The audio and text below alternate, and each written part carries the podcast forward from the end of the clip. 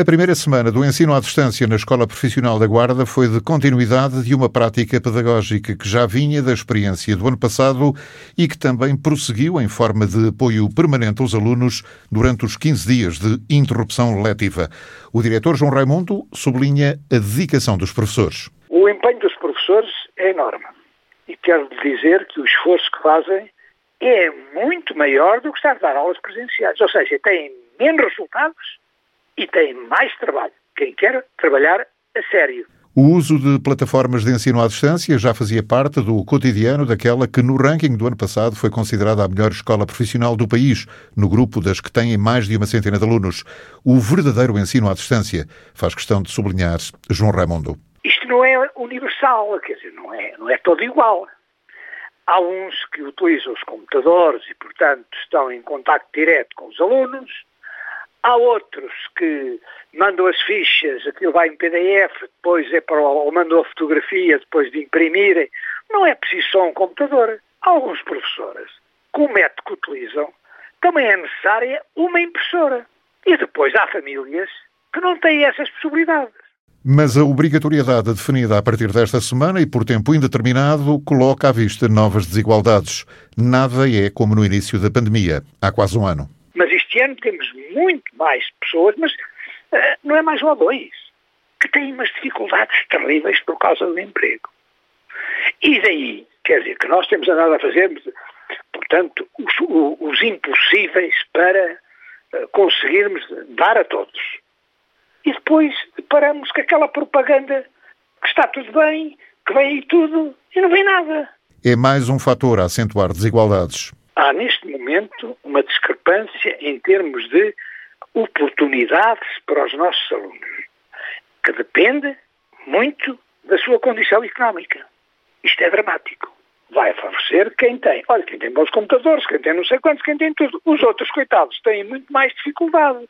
E o diretor da escola profissional receia que este ano letivo possa estar mesmo comprometido. Eu não queria ser pessimista, mas penso que o segundo período foi ao ar. Porque ouvi na televisão aquela propaganda do Sr. Ministro, que disse que o 12 ano também estava já na, na televisão. E eu, com um professor, fui ver. Eu não estou a dar eh, nada do programa de cadeiras do 11 ou 12 ano, não. Estão a fazer uns programas bem mais culturais, interessantes e não sei quantos, de cultura geral, mas aquilo não serve para fazer provas de matemática, nem para fazer provas de português, para aqueles que querem ir para a universidade. Então, e depois como é? Ficamos com dois meses? Fazemos passagens administrativas? Bem, eu, com a minha idade, já vi tudo. Eu vivi o 25 de Abril. Eu julgo que estamos um pouco a afastar-nos daqueles direitos, liberdades e garantias consignados na Constituição, quando estamos a dar mais oportunidades a uns do que a outros. E, e, infelizmente, estamos a dar mais oportunidades àqueles que mais sabem e os que sofrem são aqueles que menos sabem, fruto até da sua condição económica. Ora, isto não é de um país da Europa.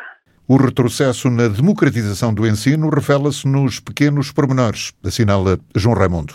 Chegamos ao ponto até das classes médias altas, que têm, portanto, as famílias têm profissões de risco ou profissões que são necessárias, no caso do médico, de enfermeiros, essa gente está a ter aulas presenciais. Há tudo desgraçado que é filho de um homem que anda ali a, a cavar vinhas ali no Douro e, e que é nosso aluno. Então, esse que nem tem dinheiro para o computador. E é neste aspecto que João Raimundo critica a Câmara da Guarda por não ter incluído a escola profissional no plano de cedência de computadores a alunos carenciados que o município decidiu criar, mas abrangendo apenas os dois agrupamentos do Conselho. Por própria iniciativa, a autarquia nem sequer contatou a escola. E vimos até ter sido contactados. Merecíamos essa. Enfim, digo eu, se fazemos tanto pela Guarda, quem é responsável pelos filhos da guarda é assim, bem, vou ver se precisam. Foi a própria Direção Pedagógica da Escola Profissional que pediu à Câmara a cedência de alguns computadores, sem resposta. A diretora Pedagógica disse entre 10 a 15 e já ficava, porque já fomos entregar dois e se for preciso não precisamos também, mas não é essa a minha função de andar a oferecer computadores. Não, a função é de quem é responsável aqui no Conselho pela educação. Diz-me assim, mas aquilo é uma escola profissional, nós não temos nada a ver com isso. Então não tem nada a ver com isso que me digam. E pronto, também nós nunca mais falamos disso, nós vivemos bem sozinhos. Nós não é que não conseguimos eh, sobreviver e não chegámos a este ponto com as ajudas da Câmara. Antes, pelo contrário. Os últimos mandatos do Sr. Presidente, não é deste, do outro que estava e que foi embora, eh, foi contra a escola, foi tudo contra. Ou é preciso estar sempre a repetir que o primeiro papel que recebi da Câmara Municipal foi um papel para mandar-nos depois da rua? Foi um lapso. Não, pronto, foi um ato estúpido. Porque acabaram por pagar quase um milhão de euros e ficaram sem a escola. O atual Presidente da Câmara, ressalva João Raimundo, procura ser diferente do antecessor, mas não basta. Eu tenho uma consideração pessoal pela pessoa do Sr. Dr. Carlos, okay? portanto, Presidente da Câmara. Como pessoa, é uma pessoa delicada, no espírito aberto, muito receptivo, um encanto de pessoa. Uma coisa é isso, outra coisa depois é o resultado. Eu sei que não é fácil nós estarmos num sítio qualquer a gerir uma coisa, portanto, uma escola, um instituto, uma coisa, uma câmara, e não nos deixarem trabalhar em sossego. É preciso novas ideias. Aliás, as ideias e o programa do senhor Presidente da Câmara anterior, não é este, já mostraram uma coisa que não servem. Já avançamos a uma coisa. Mas há respostas que não são dadas, apesar de a Câmara ser sócia da escola profissional, tal como passou a ser outra autarquia, a de Freixo de Espada à Cinta, e o diretor assinala algumas diferenças, mesmo descontando a dimensão. Há duas atitudes aqui que também é preciso referenciar.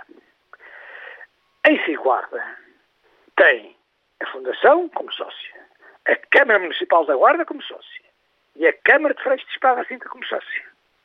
Vou-lhe dar uh, o exemplo da atuação da Câmara de Freixo de Espada Cinta. Tinha duas alunas que não tinham computadores. Entramos em contato com a senhora Presidente que disse, dois computadores, olha, eu até sugiro que venham aqui para uma sala que eu tenho aqui, que é para a gente os controlar para ver se estão cá ou não estão, porque já sabe como é que é esta gente nova. Depois não, não assiste e depois são prejudicados. Ficámos muito agradecidos pelo interesse de uma instituição eh, que também é sócia, como digo. Também fizemos, aliás, um pedido pequeno à Câmara Municipal da Guarda, eh, até porque nos sentíamos certamente com o direito, entre aspas, de sermos ajudados. É que nós, quando vamos substituindo os nossos computadores, três em três anos, quatro no máximo, substituímos uma turma, para estarmos sempre atualizados e oferecemos aqueles computadores. Há cerca de dois, três anos fizemos isso. Oferecemos os computadores à Câmara Municipal para distribuir para as juntas de freguesia, por quem quisessem, porque nós não os íamos utilizar.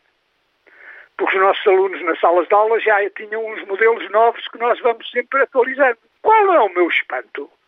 Quando ouço o Sr. Presidente da Câmara dizer que tinha, não sei se foram 100, 150 ou 200 para o agrupamento de não sei quantos e para o agrupamento de não sei quantos. Então é só para o público? Isto são ideias criptocomunistas. Somos afastados por quê? É conhecimento que a nossa escola não é uma escolazinha pequena.